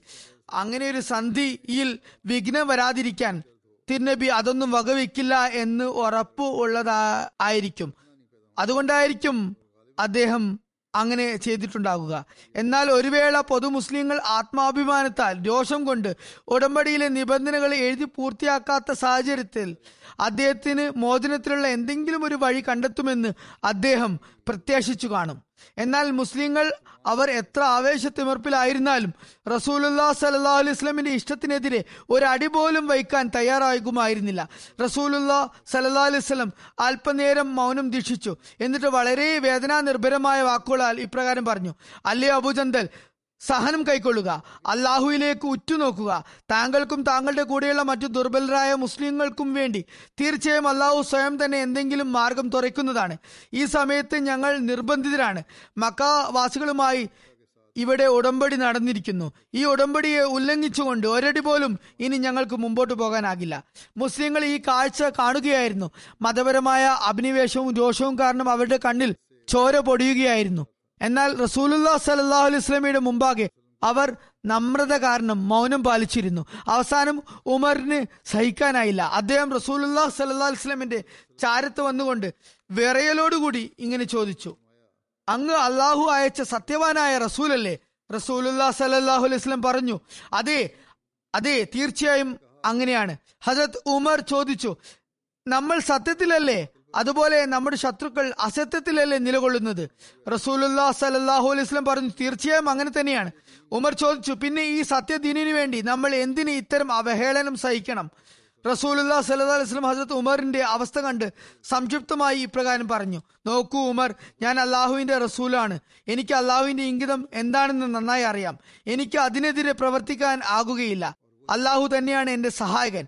എന്നാൽ ഹസ്രത്ത് ഉമറിന്റെ പ്രകൃതത്തിലുള്ള ചാഞ്ചല്യം അനുനിമിഷം വർദ്ധിച്ചു വന്നു. അദ്ദേഹം പറഞ്ഞു റസൂൽ കരീം സല്ലാഹു അലൈഹി വസ്ലം ഞങ്ങളോട് പറഞ്ഞത് എന്തായാലും നമ്മൾ ബൈത്തുല്ലാഹിനെ പ്രദക്ഷിണം ചെയ്യും എന്നല്ലേ? തിരുനബി സല്ലാഹു അലൈഹി വസ്ലം പറഞ്ഞു തീർച്ചയായും ഞാൻ അങ്ങനെ പറഞ്ഞിട്ടുണ്ട്. എന്നാൽ ഈ വർഷം തന്നെ എന്തായാലും നമ്മൾ തവാഫ് ചെയ്യുമെന്ന് ഞാൻ പറഞ്ഞിട്ടുണ്ടായിരുന്നോ. ഉമർ പറഞ്ഞു ഇല്ല അങ്ങനെയൊന്നും പറഞ്ഞിട്ടില്ല. അപ്പോൾ തിരുനബി സല്ലല്ലാഹു അലൈഹി വസ്ലം പറഞ്ഞു അങ്ങനെയാണെങ്കിൽ പിന്നെ കാത്തിരിക്കുക. ഇൻഷാ അല്ലാ നിങ്ങൾ മക്കയിൽ പ്രവേശിക്കുന്നതും കാബയെ തവാഫ് ചെയ്യുന്നതുമായിരിക്കും. ആവേശ തിമിർപ്പിനാൽ ഹസരത് ഉമർ റലാഹു അനുവിന് തൃപ്തി ലഭിച്ചില്ല. എന്നാൽ റസൂലുല്ലാഹു സലല്ലാഹു അലൈഹി വസ്ലമിനോട് ഒരു പ്രത്യേക ഭയ ബഹുമാനം ഉള്ളതിനാൽ അദ്ദേഹം അവിടെ നിന്നും തൽക്കാലം മാറി നിന്നു. ഹജരത് അബൂബക്കറിന്റെ അടുത്തേക്ക് അദ്ദേഹം ചെന്നു. അദ്ദേഹത്തോടും ഇത്തരത്തിൽ ആവേശഭരിതനായി സംസാരിച്ചു. ഹസരത്ത് അബൂബക്കും തിരിച്ച് അതുപോലെ മറുപടി നൽകി. എന്നാൽ അതോടൊപ്പം അദ്ദേഹത്തെ ഇങ്ങനെയും ഉപദേശിച്ചു. ഉമർ സൂക്ഷ്മത കൈക്കൊള്ളുക. അള്ളാഹുവിന്റെ റസൂലിന്റെ ദൗത്യത്തിന് കൂടെ നിൽക്കാനായി താങ്കൾ നീട്ടിയ കൈകൾക്ക് ഒരിക്കലും താങ്കൾ അയവ് വരുത്തരുത്. കാരണം അള്ളാഹു ആണ്. നമ്മൾ നമ്മുടെ കൈകൾ ഏതൊരു വ്യക്തിയുടെ കൈക്കുമേലാണോ വച്ചിട്ടുള്ളത്. നിശ്ചയമായും ആ വ്യക്തി സത്യവാനാണ്. ഹജരത്ത് ഉമർ പറയുന്നു ആ സമയത്ത് ആവേശം മൂത്ത് ഞാൻ അങ്ങനെയൊക്കെ പറഞ്ഞെങ്കിലും പിന്നീട് എനിക്ക് അതീവ ലജ്ജ തോന്നി. ഞാൻ പശ്ചാത്തപിച്ചുകൊണ്ട് ആ ദൗർബല്യത്തിൽ നിന്നും ശുദ്ധി വരുത്താനായി ഒരുപാട് ഐച്ഛികമായ കർമ്മങ്ങൾ അനുഷ്ഠിച്ചു. അതായത് സതക്ക നൽകി നോമ്പ് നോറ്റു നഫൽ നമസ്കരിച്ചു അടിമയെ സ്വതന്ത്രനാക്കി അങ്ങനെ എന്റെ ദൗർബല്യത്തിന്റെ കരകളയാൻ ഞാൻ കിണഞ്ഞു പരിശ്രമിച്ചു. ഹജരത്ത് ഖലീഫത്തുൽ മസീദ് നാലാമൻ ഖലീഫിയാകുന്നതിന് മുമ്പ് ഒരു ജൽസയിൽ പ്രഭാഷണം നടത്തിയിരുന്നു. അതിലുള്ള ഈ വിഷയകമായ ഒരു ഭാഗം ഞാനിവിടെ അവതരിപ്പിക്കാം. പറയുന്നു ഒരു സംശയവുമില്ല. വേദനയോടും വിലാപത്തോടും കൂടി ഒരു ചോദ്യത്തിന്റെ രൂപത്തിൽ ഹജത് ഉമറിന്റെ ഹൃദയത്തിൽ നിന്നും പുറപ്പെട്ട ആ ആർത്തനാദം ഒരുപാട് നെഞ്ചകങ്ങളിൽ കുരുങ്ങിക്കിടക്കുന്ന ശബ്ദമായിരുന്നു. ഉമർ ഏതൊരു വികാര വിചാരങ്ങൾക്കാണോ അവിടെ ശബ്ദമേകിയത്. അത് വെറും ഒരു ഉമറിന്റെ മാത്രം ഉള്ളിലുള്ളതായിരുന്നില്ല എന്നതും നിസ്സംശയമാണ്. മറിച്ച് അത് ഒരുപാട് പേരുടെ ശബ്ദമായിരുന്നു. നൂറുകണക്കിന് നെഞ്ചകങ്ങളിൽ അത്തരം ചിന്തകൾ അലയടിക്കുന്നുണ്ടായിരുന്നു. എന്നാൽ ഹസരത് ഉമർ അത് പ്രകടമാക്കാൻ ധൈര്യം കാണിച്ചുകൊണ്ട് നടത്തിയ അപരാധം കാരണം ഹസരത് ഉമറിന് ജീവിതാന്ത്യം വരെ ലജ്ജിക്കേണ്ടി വന്നു. ഒരുപാട് വ്രതങ്ങൾ അദ്ദേഹം അനുഷ്ഠിച്ചു. വളരെയധികം ആരാധനകൾ നിർവഹിച്ചു. ഒട്ടനവധി സതകകൾ നൽകി. ഇസ്തിഗ്ഫാർ ചെയ്തുകൊണ്ട് സുജൂതിടങ്ങൾ അദ്ദേഹം ആർദ്രമാക്കി. എന്നാലും ലജ്ജാവികാരം കെട്ടടങ്ങുകയുണ്ടായില്ല. ഹുദേബിയായിൽ ഉണ്ടായിരുന്ന പരിഭ്രാന്തി ക്ഷണികമായിരുന്നു. വാനലോകത്തു നിന്നും ഇറങ്ങിയ കാരുണ്യങ്ങൾ അത് ആയത്തുകൾ അവയെ മനസമാധാനത്തിലേക്ക് പരിണമിപ്പിച്ചിരുന്നു. എന്നാൽ അക്ഷമ കാരണം ഹസരത് ഉമറിന്റെ ഹൃദയത്തിലുണ്ടായ ചോദ്യങ്ങൾ തീർത്ത പരിഭ്രാന്തി സുസ്ഥിരമായി തന്നെ നിലകൊണ്ടു. അതൊരിക്കലും അദ്ദേഹത്തെ വിട്ടകന്നില്ല. എപ്പോഴും അദ്ദേഹം പ്രത്യാശാ നിർഭരനായി ഇങ്ങനെ ചോദിച്ചുകൊണ്ടേയിരുന്നു. ഞാൻ ഒരു വേള റസൂലുല്ലാ സലല്ലാ അങ്ങനെ ചോദിച്ചിരുന്നില്ലെങ്കിൽ ഹാ എത്ര നന്നായേനെ? ഖലീഫ റാബി റമുല്ല പറയുന്നു എനിക്ക് പലതവണ തോന്നിയ കാര്യം ഇതാണ്. ഹസരത് ഉമർ മരണശയ്യയിൽ വെച്ച് ലാ അലി വല അലയ്യ എന്ന് അന്ത്യശ്വാസം വലിച്ചുകൊണ്ട് ചൊല്ലിക്കൊണ്ടിരിക്കുമ്പോഴും അതായത് അള്ളാഹുവെ ഞാൻ എന്റെ നന്മകൾക്ക് പ്രതിഫലം നിന്നോട് ചോദിക്കുന്നില്ല. മറിച്ച് എന്റെ അപരാധങ്ങൾ നീ എനിക്ക് പുറത്തു തന്നാൽ മാത്രം മതി എന്ന് പറയുമ്പോൾ അവയിൽ ഏറ്റവും കൂടുതൽ അദ്ദേഹത്തെ അസ്വസ്ഥനാക്കിയ അപരാധമെന്നത് ഹുദേബിയ മൈതാനത്ത് വെച്ച് സംഭവിച്ചതായിരിക്കും. സന്ധിപത്രം തയ്യാറാക്കുമ്പോൾ സഹാബാക്കൾക്കുണ്ടായ അസ്വസ്ഥ ചിത്തതയും മനോവ്യഥയും കണ്ടപ്പോൾ റസൂലുല്ലാ സലല്ലാഹു അലി വസ്ലം രഹസ്യമാക്കി വെച്ച ഹൃദയ വികാരത്തെക്കുറിച്ച് തിരുനബിയുടെ വാനലോക യജമാനനും അത്യന്തം പ്രേമിയുമായ ആ അത്യുന്നതനായ സ്നേഹിതൻ അഥവാ അള്ളാഹുവിനല്ലാതെ മറ്റാർക്കും അറിയുമായിരുന്നില്ല. എന്നാൽ ഹസരത് ഉമറിന് നൽകിയ മറുപടിയുള്ള മൂന്നേ മൂന്ന് സാധാരണ വാക്യങ്ങളിൽ നിന്നും സശ്രദ്ധം നോക്കുന്നവർക്ക് ഒരുപാട് കാര്യങ്ങൾ മനസ്സിലാക്കാൻ സാധിക്കുന്നതാണ്. മുസ്ലിങ്ങളുടെ മക്കയിലെ കുറേശികളുടെ ഇടയിൽ നടന്ന ഹുദൈബിയ സന്ധിയുടെ അവസരത്തിൽ ആ കരാറിൽ ഹസ്രത്ത് ഉമറിന്റെയും കയ്യൊപ്പ് രേഖപ്പെട്ടിരുന്നു. ഹസ്രത്ത് മിർസ ബഷീർ അഹമ്മദ് സാഹിബ് ഇതു സംബന്ധിച്ച് എഴുതുന്നു ആ കരാറിന്റെ രണ്ട് പ്രതികൾ തയ്യാറാക്കപ്പെട്ടു. സാക്ഷികൾ എന്ന നിലയിൽ ഇരുപക്ഷത്തു നിന്നുമുള്ള അനേകം ആദരണീയ വ്യക്തികളുടെ ഒപ്പും അവയിൽ വയ്ക്കപ്പെട്ടു. മുസ്ലിങ്ങളുടെ ഭാഗത്തു നിന്നും ഒപ്പിട്ടവർ ഹജരത് Abu Bakr Hazrat Umar Hazrat Usman Abdur Rahman bin Auf Saad bin Abi Waqqas Abu Ubaida അജ്മൈൻ എന്നിവരായിരുന്നു. കരാർ പൂർണ രൂപത്തിൽ തയ്യാറാക്കപ്പെട്ട ശേഷം സുഹേൽ ബിൻ അമ്ര അതിന്റെ ഒരു പ്രതി എടുത്ത് മക്കയിലേക്ക് പുറപ്പെടുകയും മറ്റൊരു പ്രതി റസൂലുല്ലാ സലല്ലാഹു അലൈഹി വസല്ലം സൂക്ഷിക്കുകയും ചെയ്തു. സിറത്ത് ഖാത്തമുൻ നബീനിൽ ഹുദൈബിയ സമാധാന ഉടമ്പടി കഴിഞ്ഞുള്ള മടക്കയാത്രയെക്കുറിച്ച് ഇങ്ങനെ വന്നിരിക്കുന്നു. മൃഗബലികൾ ചെയ്ത ശേഷം കുർബാനി നടത്തിയ ശേഷം മദീനയിലേക്ക് മടങ്ങാനായി റസൂലുല്ലാ സലല്ലാ അലൈഹി വസല്ലം സഹാബാക്കൾക്ക് ആജ്ഞ നൽകി. അപ്പോൾ തിരുനബി സല്ലാഹു അലൈഹി സ്വലം ഹുദൈബിയയിൽ വന്ന് ഏതാണ്ട് ഇരുപത് ദിവസം കഴിഞ്ഞിരുന്നു. മടക്കയാത്രയിൽ തിരുനബി സല്ലാ അലൈഹി സ്വലം അസ്ഫാന്റെ സമീപത്തുള്ള കറാഉൽ ഖമീമിനടുത്ത് എത്തി. ഉസ്ഫാൻ മക്കയിൽ നിന്നും നൂറ്റിമൂന്ന് കിലോമീറ്റർ അകലെ സ്ഥിതി ചെയ്യുന്നു. കറാവുൽ ഖമീമ ഉസ്ഫാന് എട്ട് മൈലുകൾ അപ്പുറത്തുള്ള താഴ്വരയായിരുന്നു. അപ്പോൾ രാത്രിയായിരുന്നു. സ്വഹാബാക്കളെ വിളിച്ചുകൂട്ടി തിരുനബി സല്ലാസ്ലം ഇപ്രകാരം പറഞ്ഞു. ഇന്ന് രാത്രി എനിക്ക് ഒരു ഖുറാനിക അധ്യായം അള്ളാഹു ഇറക്കി തന്നിരിക്കുന്നു. അത് എനിക്ക് ലോകത്തിൽ വെച്ച് ഏറ്റവും അധികം പ്രിയങ്കരമാണ്. സൂറ അൽ ഫത്തഹ് ആയിരുന്നു അത്. ഇന്ന ഫത്തഹ്ന ലക്ക ഫത്തഹൻ മുബീന. ലിയഗ്ഫിറ ലക്ക അല്ലാഹു മാ തഖദ്ദമ മിൻ സംബിക വമാ തഅഖറ. വയുത്തിമ്മ നിയമതഹു അലൈക. വയഹദിയക സിറാത്തൻ മുസ്തഖീമ. വയുൻസറക അല്ലാഹു നസ്റൻ അസീസ ലഖദ സദഖല്ലാഹ് റസൂല സൂറ അൽ ഫത്തീന്റെ മൂന്നാൽ വചനങ്ങളാണ് ഇവിടെ വായിച്ചു കേൾപ്പിച്ചത്. അതങ്ങനെ തുടർന്നു പോകുന്നു. ഇരുപത്തിയെട്ടാമത്തെ ആയത്ത് ഇപ്രകാരമാണ് ലഖദ് സദഖല്ലാഹു റസൂലഹു റുയാ ബിൽഹഖ്. ലതദ്ഖുലന്നൽ മസ്ജിദൽ ഹറാം ഇൻഷാ അല്ലാഹ ആമിനീന മുഹല്ലഖീന റൂസക്കും ലാ അർത്ഥം ഇപ്രകാരമാണ്. തീർച്ചയായും നാം നിനക്ക് വ്യക്തമായ വിജയം നൽകിയിരിക്കുന്നു. അങ്ങനെ അള്ളാഹു അള്ളാഹു നിന്റെ മുമ്പ് കഴിഞ്ഞതും ഇനി ഉണ്ടാകാൻ ഇടയുള്ളതുമായ എല്ലാ വൈകല്യങ്ങളും പൊറുക്കുന്നതിനും നിനക്ക് മേൽ തന്റെ അനുഗ്രഹങ്ങൾ സമ്പൂർണതയിൽ എത്തിക്കുന്നതിനും നേരായ പാതയിൽ ആക്കുന്നതിനും വേണ്ടിയാകുന്നു അത്. അന്തസ്സാർന്നതും പ്രബലമായതുമായ പിന്തുണയാൽ അള്ളാഹു നിന്നെ സഹായിക്കുന്നതിന് വേണ്ടിയാണത്. തീർച്ചയായും അള്ളാഹു തന്റെ ദൂതന് അദ്ദേഹത്തിന്റെ സ്വപ്നം പൂർത്തിയാക്കി കാണിച്ചു. അതായത് അള്ളാഹു ഇച്ഛിച്ചിരുന്നെങ്കിൽ നിങ്ങൾ തീർച്ചയായും മസ്ജിദുൽ ഹറാമിൽ സമാധാനാവസ്ഥയിൽ തങ്ങളുടെ തലമുണ്ടനം ചെയ്തുകൊണ്ടും മുടി മുറിച്ചുകൊണ്ടും ഭയമില്ലാത്ത അവസ്ഥയിൽ പ്രവേശിക്കുന്നതാണ്. അപ്പോൾ അവൻ നിങ്ങൾ അറിയാത്തത് അറിഞ്ഞിട്ടുണ്ട്. അങ്ങനെ അവൻ അതുകൂടാതെ സമീപഭാവിയിൽ തന്നെ മറ്റൊരു വിജയം വിധിച്ചിട്ടുമുണ്ട്. അതായത് നിങ്ങൾ ഈ വർഷം മക്കയിൽ പ്രവേശിക്കുകയാണെങ്കിൽ അത് സമാധാനത്തോടെ ആകുമായിരുന്നില്ല. മറിച്ച് യുദ്ധവും രക്തച്ചൊരിച്ചിലും ആയിരിക്കും നടന്നിരിക്കുക. എന്നാൽ അള്ളാഹു സ്വപ്നത്തിൽ കാണിച്ചത് സമാധാനപൂർവമുള്ള മക്ക പ്രവേശമായിരുന്നു. ആയതിനാൽ അള്ളാഹു ആ വർഷം സന്ധി ചെയ്യിപ്പിച്ചുകൊണ്ട് സമാധാനാവസ്ഥ സംജാതമാക്കി. ഇനി സമീപഭാവിയിൽ തന്നെ അള്ളാഹു കാണിച്ചു തന്ന സ്വപ്നം പോലെ തന്നെ മസ്ജിദ് ഹറാമിൽ സമാധാനത്തോടെ പ്രവേശിക്കുന്നതായിരിക്കും. അത് അപ്രകാരം തന്നെ സംഭവിക്കുമുണ്ടായി റസൂലുല്ലാ സലാഹു അലൈഹി വസ്ലം സഹാബാക്കൾക്ക് ഈ ആയത്തുകൾ കേൾപ്പിച്ചപ്പോൾ ചില സ്വഹാബാക്കൾ അത്ഭുതം കൂറി. കാരണം അവരുടെ ഹൃദയങ്ങളിൽ ഇനിയും ഇനിയും ഹുദൈബിയ സന്ധിയുടെ നേരത്തുണ്ടായ അസ്വാരസ്യങ്ങൾ നിലനിൽക്കുന്നുണ്ടായിരുന്നു. അവർ കരുതി ബാഹ്യമായി നോക്കുകയാണെങ്കിൽ നമ്മൾ പരാജിതരായാണ് മടങ്ങുന്നത്. എന്നാൽ അള്ളാഹു ആകട്ടെ നമുക്ക് വിജയിച്ചു എന്ന ആശംസകൾ നേരിടുന്നു. ഏതുവരെ എന്നാൽ ചില എടുത്ത ചാട്ടക്കാരായ സഹാബാക്കൾ ഇങ്ങനെ പോലും പറയുകയുണ്ടായി. അതായത് കാബാലയം ത്വാഫ് ചെയ്യാനുള്ള അവസരം നിഷേധിക്കപ്പെട്ടുകൊണ്ട് നമ്മൾ മടങ്ങുന്നത് നമുക്ക് ശരിക്കും വിജയമാണോ? ഇക്കാര്യം റസൂലുല്ലാ സലല്ലാഹു അലൈഹി വസ്ലം അറിഞ്ഞപ്പോൾ തിരുനബി വളരെയധികം നീരസം പ്രകടിപ്പിച്ചു. വളരെ ആവേശഭരിതനായിക്കൊണ്ട് തിരുനബി സല്ലാഹു അലൈഹി വസ്ലം ഒരു ലഘു പ്രസംഗം നടത്തുകയും അതിൽ ഇപ്രകാരം പറയുകയും ചെയ്തു. അതായത് ഇത് വളരെ അടിസ്ഥാനരഹിതമായ ആക്ഷേപമാണ്. ആഴത്തിൽ ചിന്തിച്ചു നോക്കിയാൽ ഹുദൈബിയ സന്ധി നമുക്ക് ഒരു വമ്പൻ വിജയമാണ് എന്ന് കാണാം. നമുക്ക് എതിരെ യുദ്ധഭൂമിയിൽ ഇറങ്ങിയ കുറേശികൾ സ്വയം തന്നെ യുദ്ധം ഉപേക്ഷിക്കുകയും നമ്മോട് സമാധാന സന്ധിയിൽ ഏർപ്പെട്ടിരിക്കുകയും ചെയ്തിരിക്കുന്നു. അതുപോലെ വരും വർഷങ്ങളിൽ നമുക്കായി മക്കയുടെ കവാടങ്ങൾ തുറക്കുമെന്ന് അവർ വാക്കും തന്നിരിക്കുന്നു. നമുക്ക് സമാധാനത്തോടും ശാന്തിയോടും കൂടി മക്കവാസികളുടെ ഉപദ്രവങ്ങളിൽ നിന്നും മോചിതരായിക്കൊണ്ട് അതുപോലെ വരാനിരിക്കുന്ന വിജയങ്ങളുടെ സുഗന്ധവും പേരിക്കൊണ്ട് മടങ്ങു പോവാൻ ഇപ്പോൾ സാധിക്കുന്നു.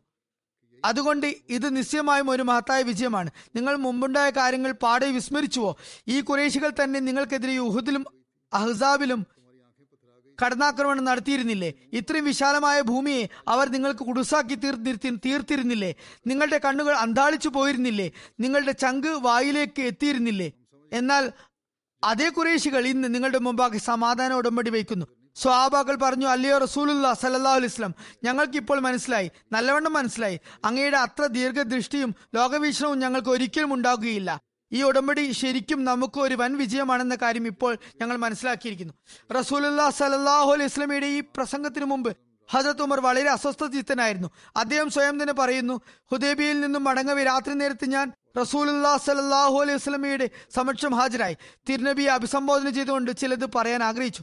എന്നാൽ തിരുനബി സല്ലാഹു അലൈഹി വസ്ലം മൗനം പാലിച്ചു.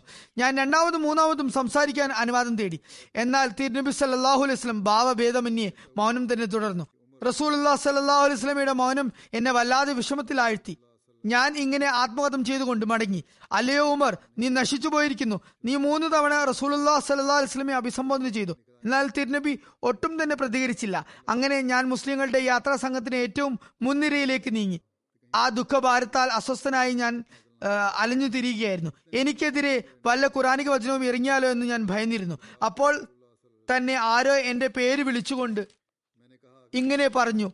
റസൂലുല്ലാ വസല്ലം ഉമർ ബിൻ ഖത്താബിനെ വിളിക്കുന്നുണ്ട്. ഓർക്കുന്നുണ്ട്. അപ്പോൾ ഞാൻ കരുതി ചിലപ്പോൾ എന്നെക്കുറിച്ച് വല്ല ഖുറാനിക വചനവും ഇറങ്ങിയിട്ടുണ്ടാകും. ഞാൻ ഭയവിഹുലനായിക്കൊണ്ട് വേഗത്തിൽ റസൂല്ലാ വസല്ലമയുടെ സമക്ഷം ഹാജരായി. സലാം ചൊല്ലിക്കൊണ്ട് ഒരു ഭാഗത്തേക്ക് മാറി നിന്നു. അപ്പോൾ തിന്നബി പറഞ്ഞു ഇപ്പോൾ എനിക്ക് ഒരു ഖുറാനിക അധ്യായം ഇറങ്ങിയിരിക്കുന്നു. ലോകത്തിലുള്ള സർവത്തിനേക്കാളും എനിക്ക് അത് പ്രിയങ്കരമാണ്. തുടർന്ന് തിരുനബി സൂറ ഫത്തഹിലെ വചനങ്ങൾ പാരായണം ചെയ്തു.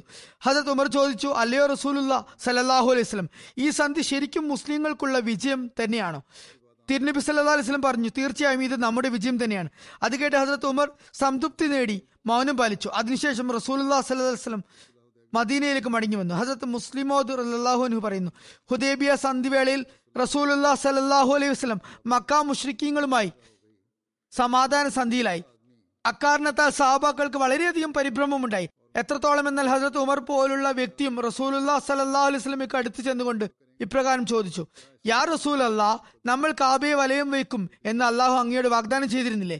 ഇസ്ലാമിന്റെ വിജയം വിധിക്കപ്പെട്ട സംഗതിയായിരുന്നില്ലേ? റസൂല്ലാ അലൈഹി വസ്ലം ചോദിച്ചു എന്തുകൊണ്ടല്ല? തീർച്ചയായും. ഹജറത്ത് ഉമർ പറഞ്ഞു പിന്നെ നമ്മൾ എന്തിനാണ് ഇവർക്ക് കീഴ്പ്പെട്ടുകൊണ്ട് സന്ധിയിൽ ഏർപ്പെട്ടത്? റസൂല്ലാ സല്ലാ വസ്ലം പറഞ്ഞു നമ്മൾ തവാഫ് ചെയ്യുമെന്ന് അള്ളാഹു തീർച്ചയായും വാഗ്ദാനം ചെയ്തിട്ടുണ്ട്. എന്നാൽ അത് ഈ വർഷമാണെന്ന് പറഞ്ഞിട്ടില്ല. ഈ പരാമർശം ഇൻഷാല്ല തുടരുന്നതാണ്. ഹജത് ഉമറിന്റെ പരാമർശം ബാക്കി പിന്നീട് നടത്തുന്നതാണ്. ഇപ്പോൾ ഞാൻ ചില മർഹൂമിങ്ങളെ അനുസ്മരിക്കുന്നതാണ്. അവരുടെ ജനാസയും നമസ്കരിപ്പിക്കുന്നതാണ്. ആദ്യമായി അനു അനുസ്മരിക്കുന്നത് മലിക് മുഹമ്മദ് യൂസുഫ് സലീം സാഹിബിനെയാണ്. അദ്ദേഹം സൂദ് നവേസി സ്റ്റെനോഗ്രാഫി വിഭാഗത്തിന്റെ ഇൻചാർജ് ആയിരുന്നു. എൺപത്തി ആറാമത്തെ വയസ്സിലാണ് അദ്ദേഹം വഫാത്തായത്. ഇന്നാലില്ലാഹി വ ഇന്നാ രാജുൻ അദ്ദേഹം സ്വന്തം കുടുംബത്തിലെ ഏക അഹമ്മദിയായിരുന്നു. ആയിരത്തി തൊള്ളായിരത്തി അമ്പത്തിരണ്ടിലാണ് അദ്ദേഹം അഹമ്മദിയത്ത് സ്വീകരിച്ചത്. അദ്ദേഹത്തിന്റെ ജ്യേഷ്ഠ സഹോദരൻ അദ്ദേഹത്തിന് റെയിൽവേയിൽ ഒരു ഉദ്യോഗം ശരിയാക്കി കൊടുത്തു. ആ സമയത്ത് ചീഫ് എഞ്ചിനീയർ മീർ ഹമീദുല്ല സാഹിബ് അഹമ്മദിയായിരുന്നു. അദ്ദേഹത്തിന്റെ പക്കൽ അൽഫസൽ വാരിക വരാറുണ്ടായിരുന്നു. മീർ ഹമീദുല്ല സാഹിബ് തബ്ലീഗ് ചെയ്യുന്ന വ്യക്തിയായിരുന്നു. ഇദ്ദേഹം അൽഫസൽ വായിച്ചാണ് അഹമ്മദിയായത്. അദ്ദേഹത്തിന്റെ വീട്ടുകാർക്ക് അക്കാര്യം അറിഞ്ഞപ്പോൾ ഒരുപാട് അദ്ദേഹത്തെ ഭയപ്പെടുത്തുകയും ഭീഷണിപ്പെടുത്തുകയും കൊന്നുകളയുമെന്ന് തന്നെ ഭീഷണിപ്പെടുത്തുകയും ചെയ്തു. അല്ലെങ്കിൽ അഹമ്മദിയത്തെ ഉപേക്ഷിക്കണമെന്ന് അദ്ദേഹത്തോട് ആവശ്യപ്പെട്ടു. അദ്ദേഹം വീടും തൊഴിലും എല്ലാം ഉപേക്ഷിച്ചു. എന്നാൽ അഹമ്മദത്തിൽ നിലകൊണ്ടു. അദ്ദേഹം അപകടകരമായ അവസ്ഥ ഉണ്ടായപ്പോഴും സ്ഥിതി രൂക്ഷമായപ്പോഴും ജമാത്ത് ഉപേക്ഷിക്കാതെ വീട് വിട്ട് പോവുകയാണ് ഉണ്ടായത്. വീട് വിട്ട സംഭവം ഇപ്രകാരമാണ് നടന്നത്. അദ്ദേഹത്തിന്റെ മാതാവ് ഒരു ദിവസം രാത്രി മറ്റു മക്കളൊന്നും കാണാതെ രഹസ്യമായി അദ്ദേഹത്തോട് പറഞ്ഞു ഇവിടെ നിന്നും നീ വേഗം തന്നെ പോകുക. ഒരിക്കലും ഇനി ഇങ്ങോട്ടേക്ക് നീ വരാൻ പാടില്ല. ഇവിടെ നിന്റെ ജീവൻ അപായത്തിലാണ്. അദ്ദേഹം പഞ്ചാബ് യൂണിവേഴ്സിറ്റി ലാഹോറിൽ വെച്ച് ഇസ്ലാമിക് സ്റ്റഡീസിൽ ബിരുദാനന്ദ ബിരുദം നേടിയിരുന്നു. തുടർന്ന് ആയിരത്തി തൊള്ളായിരത്തി അമ്പത്തി എട്ടിൽ ജാമിയ അഹമ്മദിയയിൽ ചേർന്നു.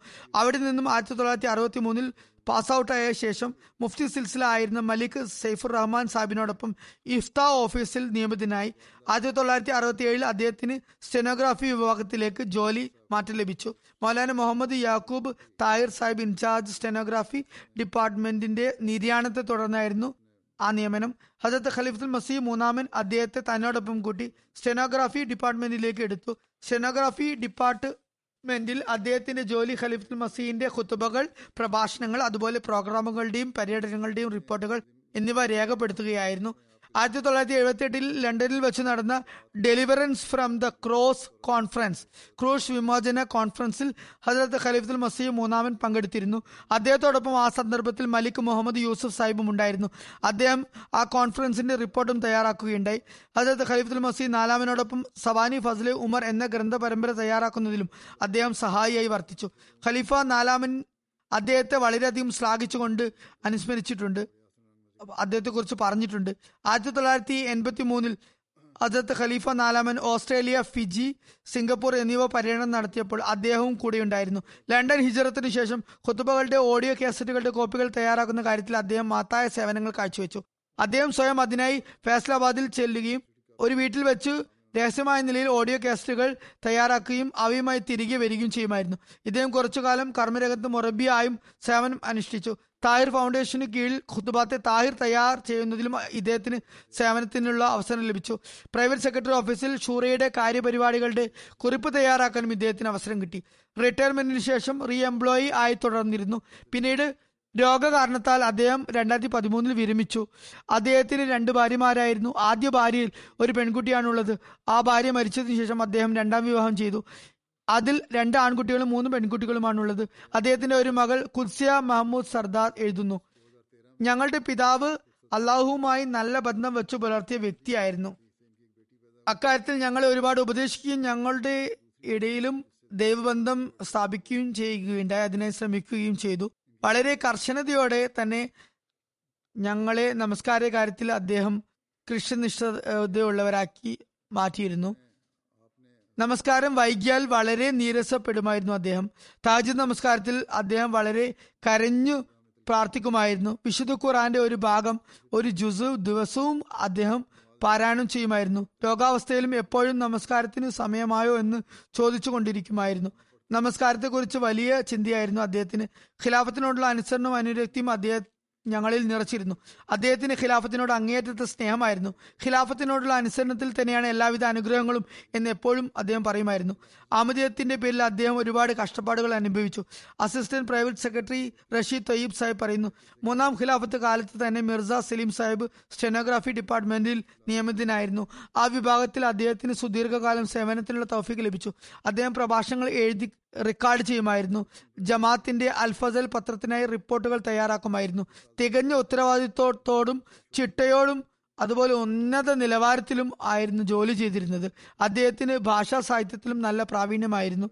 ഞാൻ സൂചിപ്പിച്ച പോലെ ഹസരത്ത് ഖലീഫുൽ മസി സാലിസിനും ഹസരത്ത് ഖലീഫുൽ റാബിക്കും റാബിക്കുമൊപ്പം വിദേശ രാഷ്ട്രങ്ങളിലേക്കുള്ള യാത്രാ സംഘത്തിൽ അദ്ദേഹത്തിന് ആഫ്രിക്ക യൂറോപ്പ് എന്നിവ സന്ദർശിക്കാൻ അവസരം സിദ്ധിച്ചു. അദ്ദേഹം വളരെ സൂക്ഷ്മ ദൃഷ്ടിയ ജോലികൾ നിർവഹിച്ചിരുന്നു. ഓരോരോ വാക്കും വളരെ കൂലങ്കുശമായി ചിന്തിച്ച് നിതാന്ത്ര ജാഗ ജാഗ്രതയോടെ ആയിരുന്നു എഴുതി രേഖപ്പെടുത്തിയിരുന്നത്. ദുവാ ചെയ്തുകൊണ്ടായിരുന്നു അദ്ദേഹം ഓരോന്നും എഴുതിയിരുന്നത്. യഥാർത്ഥ ആശയത്തിൽ നിന്നും ഏറ്റക്കുറച്ചിൽ വരാതിരിക്കാൻ ശ്രദ്ധിക്കുമായിരുന്നു. രണ്ടായിരത്തി പതിമൂന്നിൽ അദ്ദേഹം റിട്ടയർമെന്റ് നേടിയ ശേഷവും പ്രൈവറ്റ് സെക്രട്ടറി ഓഫീസിൽ ഷൂറയുടെ റിപ്പോർട്ട് തയ്യാറാക്കുന്ന കാര്യത്തിൽ എന്തെങ്കിലും ബുദ്ധിമുട്ട് നേരിട്ടപ്പോൾ ഒക്കെയും അദ്ദേഹത്തെ വിളിച്ചപ്പോൾ അദ്ദേഹം ഉടനടി ഹാജരാകുകയുണ്ടായി. സേവനം ചെയ്യാനാകുന്നത് എന്നെ സംബന്ധിച്ചിടത്തോളം ഒരു സൗഭാഗ്യമാണ് എന്ന് എപ്പോഴും അദ്ദേഹം പറയുമായിരുന്നു. എന്റെ ഓർമ്മയിൽ എപ്പോഴും അദ്ദേഹത്തിന്റെ രൂപമുള്ളത് വളരെ ശാന്തപ്രകൃതനും ജോലിയിൽ നിമഗ്നനും വഖഫിന്റെ കടമകൾ നിറവേറ്റുന്നവനും നിശബ്ദം എല്ലാ ജോലികളും ചെയ്യുന്നവനും ഒന്നിനും ഒരു ആവശ്യവും ഉന്നയിക്കാത്ത വ്യക്തിയും ലളിത ജീവിതം നയിക്കുന്നവനുമായ ഒരു വ്യക്തിയാണ്. അള്ളാഹു അദ്ദേഹത്തോട് പുറമെയോടും കാരുണ്യത്തോടും കൂടി വർത്തിക്കുമാറാകട്ടെ. അദ്ദേഹത്തിന്റെ സന്താനങ്ങൾക്കും അദ്ദേഹം ചെയ്ത നന്മകൾ തുടർന്ന് കൊണ്ടുപോകാൻ സാധിക്കട്ടെ. അടുത്തതായി വഖഫ് സന്ധികയായ ബഹുമാനപ്പെട്ട ഷുഹൈബ് അഹമ്മദ് സാഹിബിനെ കുറിച്ചാണ് അനുസ്മരിക്കുന്നത്. മർഹൂം ദർവേഷ് ബഷീർ അഹമ്മദ് കല അഫ്ഗാനാൻ സാഹിബ് ഖാദിയാന്റെ മകനായിരുന്നു. അമ്പത്തി ആറാമത്തെ വയസ്സിലാണ് വഫാത്തായത്. ഇന്നാലില്ലാഹി വന്നായി രാജു ആയിരത്തി തൊള്ളായിരത്തി എൺപത്തി ഏഴിൽ ജമാത്തിനെ സേവിക്കാൻ അദ്ദേഹം തുടങ്ങിയിരുന്നു. സദർ അഞ്ജുമൻ അഹമ്മദിയയുടെ പല വിഭാഗങ്ങളിലും ജീവനക്കാരനായും ഓഫീസറായും നാസറായും അദ്ദേഹം സേവനം അനുഷ്ഠിച്ചിട്ടുണ്ട്. ഇൻചാർജ് ഉലിയ ഓഫീസ് ജൽസ സാലാന നാസർ ബൈത്തുൽ മൽ ഖർജ് നാസിം വഖഫ് ജദീദ് ഓഫീസർ ജൽസ സാലാന സദർ ഖുദ്ദമുൽ അഹമ്മദിയ ഭാരത് എന്നീ നിലകളിലും സേവനം അനുഷ്ഠിച്ചിട്ടുണ്ട്. മുപ്പത്തി മൂന്നിലധികം വർഷം അദ്ദേഹം സേവനമനുഷ്ഠിച്ചു അദ്ദേഹം ആരാധന കാര്യത്തിൽ അതീവ ശ്രദ്ധാലുവായിരുന്നു. തഹജിദും നഫലുകളും സ്ഥിരമായി നമസ്കരിച്ചിരുന്നു. ഖിലാഫത്തിനോടുള്ള അനുസരണവും വളരെ ഉന്നത നിലവാരത്തിലുള്ളതായിരുന്നു. എപ്പോഴും പറഞ്ഞിരുന്നത് ഖിലാഫത്തിന്റെ എന്തും നിർദ്ദേശം വന്നാലും പെട്ടെന്ന് അത് പ്രാവർത്തികമാക്കണമെന്നായിരുന്നു. പരിശുദ്ധ ഖുറാനിൽ നല്ല അവഗാഹമുണ്ടായിരുന്നു. അതത് മസീമോദ് അലൈഹി ഇസ്ലാമിനെയും ഖലീഫമാര് അതുപോലെ ഖലീഫന്മാരുടെയും ഗ്രന്ഥങ്ങളെ കുറിച്ച് നല്ല ബോധ്യമായി ബോധ്യമായിരുന്നു നല്ല വായനയായിരുന്നു. ദീനി പരിജ്ഞാനം വളരെ വിശാലമായി ഉണ്ടായിരുന്നു. ഏതൊരു വിഷയത്തിലും പ്രസംഗിക്കാനുള്ള പ്രത്യേക കഴിവുണ്ടായിരുന്നു. വളരെ സൽപ്രകൃതനും ജനസമ്പർക്കമുള്ള വ്യക്തിയുമായിരുന്നു. എല്ലാ തട്ടിലുമുള്ള വ്യക്തികളോടും സ്നേഹത്തോടെ പെരുമാറിയ ആളായിരുന്നു. അഗതികളെയും അശരണരെയും നന്നായി സഹായിച്ചിരുന്നു. കാദിയാനിൽ എല്ലാവരും അദ്ദേഹത്തെ വളരെയധികം പുകഴ്ത്തുന്നുണ്ട് ധീരനും നന്ദിഭാവമുള്ളവനുമായിരുന്നു. മർഹും മൂസിയായിരുന്നു. സംതൃപ്ത കുടുംബത്തിൽ ഭാര്യയും രണ്ട് ആൺമക്കളുമാണുള്ളത്. ഇദ്ദേഹം സദർ സദർ അഞ്ജുമൻ അഹമ്മദിയ ജലാലുദ്ദീൻ സാഹിബ് നെയ്യറിന്റെ മകളുടെ ഭർത്താവാണ്. നാദർ ബത്തുൽമാൽ അഹമ്മദ് കാദിയാൻ റഫീഖ് ബേഗ് സാഹിബ് എഴുതുന്നു. ഇദ്ദേഹത്തോടൊപ്പം വിനീതന് പതിനെട്ട് വർഷകാലം ഖുദാമുൽ അഹമ്മദിയ ഭാരതിലും അതുപോലെ ജൽസസാലാന ഓഫീസിലും സേവനം ചെയ്യാനുള്ള തൗഫീക്ക് ലഭിക്കുകയുണ്ടായി. അദ്ദേഹം സ്വന്തം പ്രവർത്തന മാതൃക കാണിച്ചുകൊണ്ട് കീഴ് ജീവനക്കാരെ നയിക്കുമായിരുന്നു. ജൽസ സാലാനയുടെ ദിവസങ്ങളിൽ രാത്രി മൂന്ന് നാല് മണി വരെ ഓഫീസിൽ തന്നെ കഴിച്ചുകൂടുകയും അതുപോലെ ഗസ്റ്റ് ഹൗസുകൾ സന്ദർശിച്ച് സ്ഥിതിഗതികൾ വിലയിരുത്തുകയും ചെയ്യുമായിരുന്നു. എന്തെങ്കിലും ഏറ്റക്കുറച്ചിൽ കണ്ടാൽ ഉടൻ തന്നെ അവിടെ ചെന്ന് കാര്യങ്ങൾ ശരിയാക്കുമായിരുന്നു. എപ്പോഴും ഹസരത്ത് മസീമദ് അലി ഇസ്ലാമിന്റെ അതിഥികളോട് അതിഥികളോട് വളരെ മാന്യതയോടെ പെരുമാറണമെന്ന് ഉപദേശിക്കുമായിരുന്നു. ഏതെങ്കിലും ജീവനക്കാരന്റെ ഭാഗത്തു നിന്നും ഏതെങ്കിലും വീഴ്ച ഉണ്ടായാൽ അദ്ദേഹം തന്നെ സ്വയം ചെന്ന് അതിഥികളോട് ക്ഷമാപണം നടത്തിയിരുന്നു. ഇദ്ദേഹത്തിന്റെ സഹോദരിയുടെ ഭർത്താവ് എഴുതുന്നു ഇദ്ദേഹം പറയുമായിരുന്നു ഞാൻ ഈ ലോകത്ത് ഒരിക്കലും ആരോടും ശത്രുത വെച്ച് പുലർത്തിയിട്ടില്ല. വക്കാല തഹരീഖ് ജദീദിന്റെ ഒരു ഇൻസ്പെക്ടർ എഴുതുന്നു ഇന്ത്യയിലെ കേരള തമിഴ്നാട് സംസ്ഥാനങ്ങളിൽ അദ്ദേഹം എഴുപത്തഞ്ച് ദിവസത്തെ നീണ്ട പര്യടനം നടത്തി. ആ സമയത്ത് ഞാൻ രോഗിയായപ്പോൾ അദ്ദേഹം മാതാപിതാക്കൾ മക്കളെ എന്ന പോലെ എന്നെ പരിചരിക്കുകയുണ്ടായി. അള്ളാഹു മർഹുമിനോട് മഹ്ഫിറത്തും മർഹമത്തും കാണിക്കുമാറാകട്ടെ. അദ്ദേഹത്തിന്റെ മക്കൾക്കും ഭാര്യയ്ക്കും ക്ഷമ പ്രദാനം ചെയ്യട്ടെ. അദ്ദേഹത്തിന്റെ നന്മകൾ പിന്തുടരാൻ അവർക്ക് തൗഫീക്ക് നൽകട്ടെ. അടുത്തത് കാദ്യാനിലെ മൊബല്ലികായ മഖ്സൂദ് അഹമ്മദ് ഭട്ടി സാഹിബിനെ കുറിച്ചാണ് അനുസ്മരിക്കുന്നത്. ഇദ്ദേഹം മെയ് പതിനെട്ടിനാണ് അമ്പത്തി രണ്ടാമത്തെ വയസ്സിൽ വഫാത്തായത്. ഇന്നാലില്ലാഹി ഇന്നാലിഹി രാജു ജമാഅത്ത് അഹമ്മദിയ ചാർക്കോട്ട് ജില്ല രജോരി ജമ്മു കാശ്മീർ സ്വദേശിയായിരുന്നു ഇദ്ദേഹം. മുപ്പത് വർഷമാണ് ഇദ്ദേഹത്തിന്റെ സേവന കാലയളവ്. അദ്ദേഹത്തിന് അമീർ ലക്നൗ സോൺ അതുപോലെ ഏകദേശം ഒരു വർഷം മൊബൈൽ ഇൻചാർജ് ശ്രീനഗർ എന്നീ നിലയിൽ സേവനം ചെയ്യാനായി.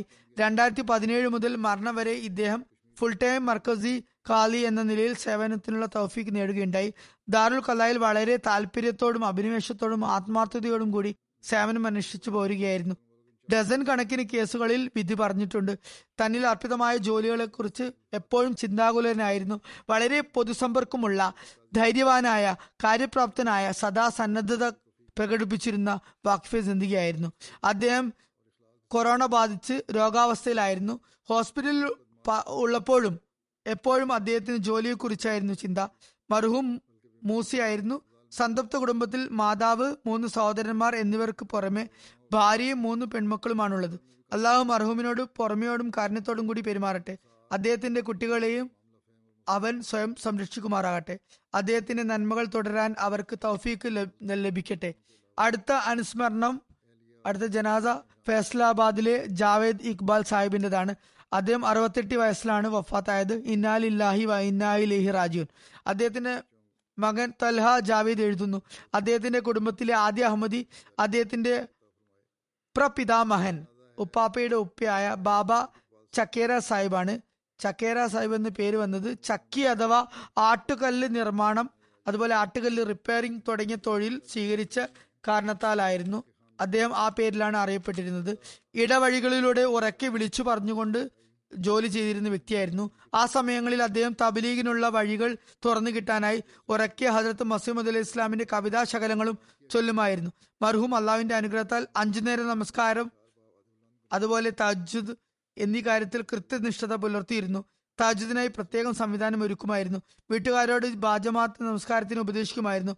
മാത്രമല്ല വീട്ടിൽ സ്വയം ബാജമാത്ത് നമസ്കാരത്തിന് നേതൃത്വം നൽകിയിരുന്നു. പതിവായി വിശുദ്ധ ഖുർആൻ തർജമ സഹിതം പാരായണം ചെയ്തിരുന്നു. പ്രത്യേക നിലയിൽ ജുമാ ഖുദ്ബ കേൾക്കാൻ സംവിധാനം ഒരുക്കിയിരുന്നു. വീട്ടുകാരോടൊപ്പം ഇരുന്ന് എം ടി ഐയിൽ ഖുദ്ബ ശ്രവിക്കുമായിരുന്നു. ദീനി സേവന കാര്യത്തിൽ ഉന്മാദിയെ പോലെ ആവേശമുള്ള വ്യക്തിയായിരുന്നു. ആയിരത്തി തൊള്ളായിരത്തി എൺപത്തി അഞ്ചിലെ സ്ഥിതിഗതികൾ വഷളായ സന്ദർഭത്തിൽ ജമാത്തുകളിൽ കാലത്തിന്റെ ഖലീഫയുടെ ഖുതുബകൾ ഓഡിയോ കാസറ്റുകളിലായിരുന്നു എത്തിച്ചിരുന്നത്. ആ സമയത്ത് അദ്ദേഹം തോൾ സഞ്ചിയിൽ ഓഡിയോ കാസറ്റുകൾ ഇട്ട് ഗ്രാമ ഗ്രാമാന്തരങ്ങളിൽ ചെന്ന് അത് വിതരണം ചെയ്യുമായിരുന്നു. എം ടി എ പ്രവർത്തനം ആരംഭിച്ചപ്പോൾ അദ്ദേഹം ഉടൻ തന്നെ വീട്ടിൽ ഡിഷ് സ്ഥാപിച്ചു.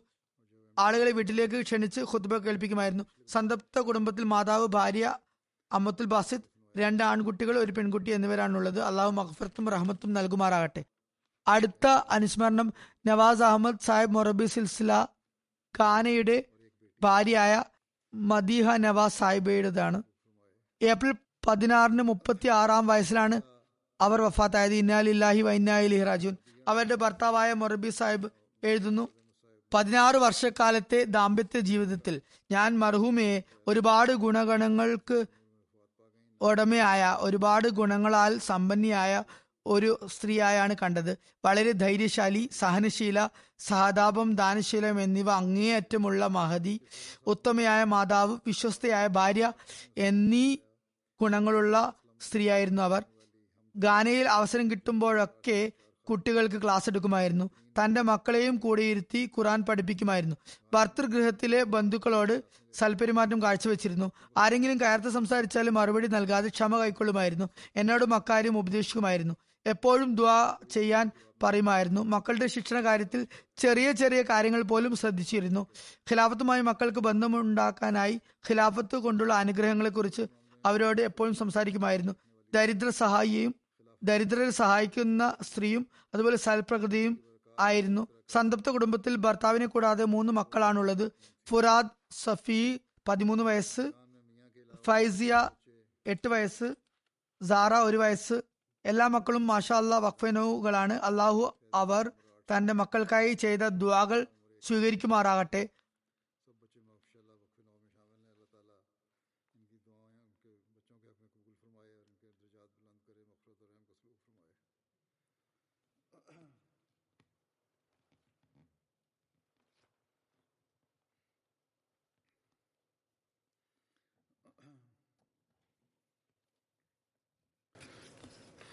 الحمد لله الحمد لله نحمده ونستعينه ونستغفره ونؤمن به ونتوكل عليه. ونعوذ بالله من شرور أنفسنا ومن سيئات أعمالنا. من يهده الله فلا مضل له ومن يضلل فلا هادي له. ونشهد أن لا إله إلا الله. ونشهد أن محمدا عبده ورسوله. عباد الله رحمكم الله. إن الله يأمر بالعدل والإحسان وإيتاء ذي القربى. وينهى عن الفحشاء والمنكر والبغي. يعظكم لعلكم تذكرون. اذكروا الله يذكركم ودوه يستجب لكم ولذكر الله أكبر.